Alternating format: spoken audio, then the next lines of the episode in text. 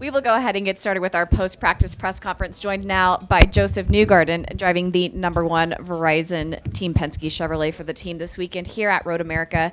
Finished fastest. Finished fastest in today's morning practice. Josef, what are you feeling from the car, and uh, and f- what are you thinking of your chances this weekend heading into Sunday's race? Yeah, it feels pretty good. I mean, um, we didn't have any big issues to start out, but um, you know, it's the first session, so you always got to be a little bit careful of where that's going to go trend wise, it looked like a couple guys did two sets of tires, not many. Um, so I was looking more at degradation. Looks similar to last year. That, actually, the feeling of the car is very similar to last year to me um, in a lot of respects.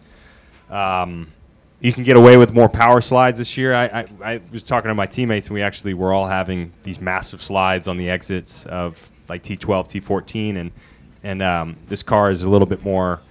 Uh, it's more engaging, so it lets you know when it's going to happen, and you can you can get away with more, which is kind of fun. It's fun. so that that's a difference from last year, but I think our cars seem you know pretty strong to start. We just got to look after them and, and try and progress you know equally through the weekend with everyone else why they do the same. Behind you, you have Takuma Sato. Behind him, Alexander Rossi. So a little bit of parity up front. I know it's kind of early and everyone's just trying to figure out their their package around this track, but who are you seeing that you feel like it looks really strong might be some of your competitors for pole tomorrow? Yeah, it's hard to tell. I mean, if you look at last year, last year actually we were I think Rossi was the quickest in session one last year with a Honda. So uh, it, it's kind of similar this year where you have it all mixed up and then session 2 might tell a, a you know a better story of what, what what's really going to happen throughout the weekend.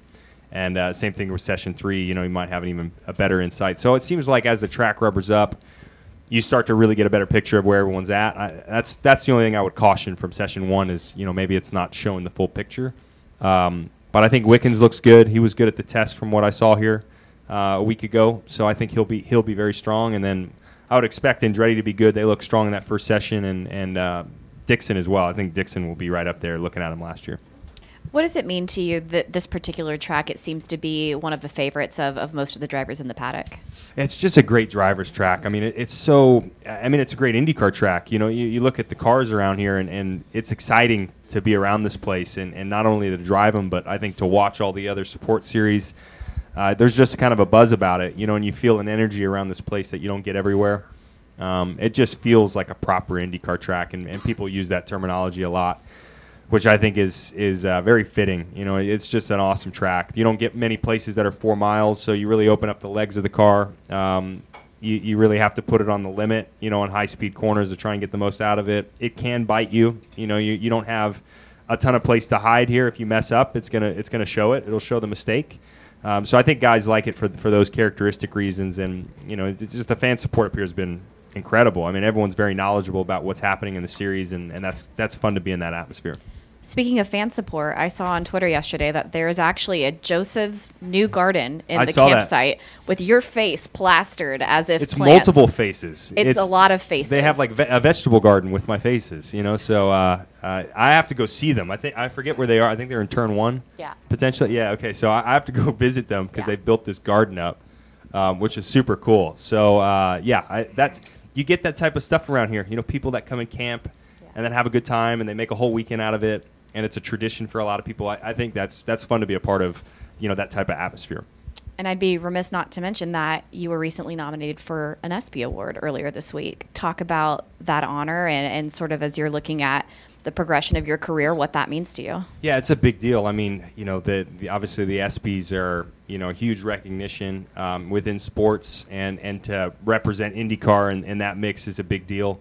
Um, so I feel honored just to be you know included on the list. I mean, they only have four people listed there for, for best drivers, so that's you know it's a it's a narrow list, and to be considered on there is is a huge deal. Um, so a lot of that's you know down to the the team, Team Penske, and what they what they did last year. They put us in a position to be successful, and and I think they're they're recognizing that. So it's it's very much uh, about the team more than just the the individual drivers, in my opinion. But you know, huge honor, and um, I, I, I'm excited to go out there and, and see the event. I've heard great things about it. Awesome. Any questions for Josef? Yes, Wolfgang. Okay. That's good. Yeah, thank. That's positive. Uh, Josef, I think you tested here earlier Was there any significant changes made after the test to the car, which put you in a quickest position now? Oh, I didn't test. Oh, didn't I wasn't here. No, no, no. I think they only had uh, six or eight cars. I don't even know how many were here, but yeah, I, I saw some information from the test. Um, you know, I read quotes and you know some driver uh, talk of, of what they were experiencing, but yeah, I don't know. I mean, I think we rolled off really good because our cars were good here last year. They seemed to, you know, be similar from a trend standpoint. So, yeah, I don't know if the te- if it's changed much from the test. I think it's probably cooled off. From everything I've heard, it was hotter here last weekend, so that's probably the biggest difference for those guys. So it's not a disadvantage that you didn't test. So far, no, but may- maybe it will be towards the end of the weekend, and we'll we'll wish we did. Steve, At what part of the season, or or do you start thinking about the championship? Um, I mean, you think about it all the time. You know, I mean, it's a lot of it's out of your control, though. You, I, the way I look at it is, it's one race at a time. You know, you're just trying to maximize one race at a time. We still have a long way to go now. I mean, we're only halfway through, so I, I think crunch time is probably more around three or four races to go. Then it's really crunch time, and, and you really get an idea if you're in the mix or you're not. Um, that's what I would say.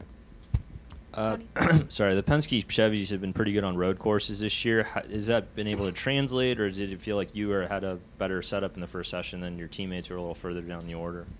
Yeah, I think those guys will be strong. I, I saw I saw their stuff and, and they look they look good. So I, I expect them to be right up there in the second session and, and third session. Um, you know, our cars were really good here last year. Everyone kind of you know I think saw that that we had good performance. I think that's carried over. I think the Chevy package has been really good this weekend. Um, I think it should be. You know, this is a track more suited, I think, to to our package and, and what Chevrolet's done. So hopefully that is something we can carry through performance-wise through the rest of the weekend. Um, but the first session's really hard to gauge. Like if I say, if you look at last year's first session, it didn't really tell the full story, and I don't think this one did either. So, you know, maybe maybe we'll pull more clear in the second session, or maybe, you know, maybe maybe it'll still be mixed up, or maybe Hondas are stronger. So I, I don't really know yet until we get through this afternoon. Chris. With how long the laps are here and how many corners there are, how much more satisfying is it to get a perfect lap here than say another track that may not be as long? Yeah, it's uh, you know it doesn't feel that way when you're putting a lap together. Um, you know, it feels like you put a lap together at a short track. You just have those straightaways to open everything up, so you have more time to think about what's happening. Um, I guess it, you know, saying that when you make a mistake in a corner, it gives you more time to be pissed about it. You know, until you get to the next corner afterwards. But um, yeah, it is. It's a long lap. I mean, generally when you're testing stuff now, you go out, you do a long out lap, and you do one lap, and then you come right back in. You know, it's really only one lap you need to evaluate something now, and you kind of have to do that from a time standpoint because it's so long. You don't want to burn up too many laps testing a change. So I, I, uh, I try and just do one lap whenever I want to feel something out. We'll take our last question from Dave. Uh, let's let's go back to the uh, that power slide thing you were talking about. Can you can you describe a little bit more in depth? Kind of put us in the seat for what what you experience. Yeah, I mean, with, with th- this car, it talks to you a lot more. It gives you a lot more feedback. So, you know, when you're on the edge of, of breaking the rear free, you get a lot more warning for that. And so, like places like T12 or even the carousel or turn 14, you'll be coming off after max load and you'll be finishing the corner, and, and the rear will just start talking to you and maybe say it's you know it's too much, it's too much, and you can actually go to the point where it is too much and, and completely break the rear free and you can have these huge moments now with this car where y- you're completely crossed up and you would think you're wrecking, but you can somehow straighten it back up and continue the lap. So it's kind of fun because I had three or four of those where, you know, I think the old car you probably would have spun off or wrecked if you got that sideways, whereas this thing, it just has a longer string. You know, d- the string doesn't break as quickly as the old car did. Josef, thanks for coming in. Thanks, guys. Appreciate it.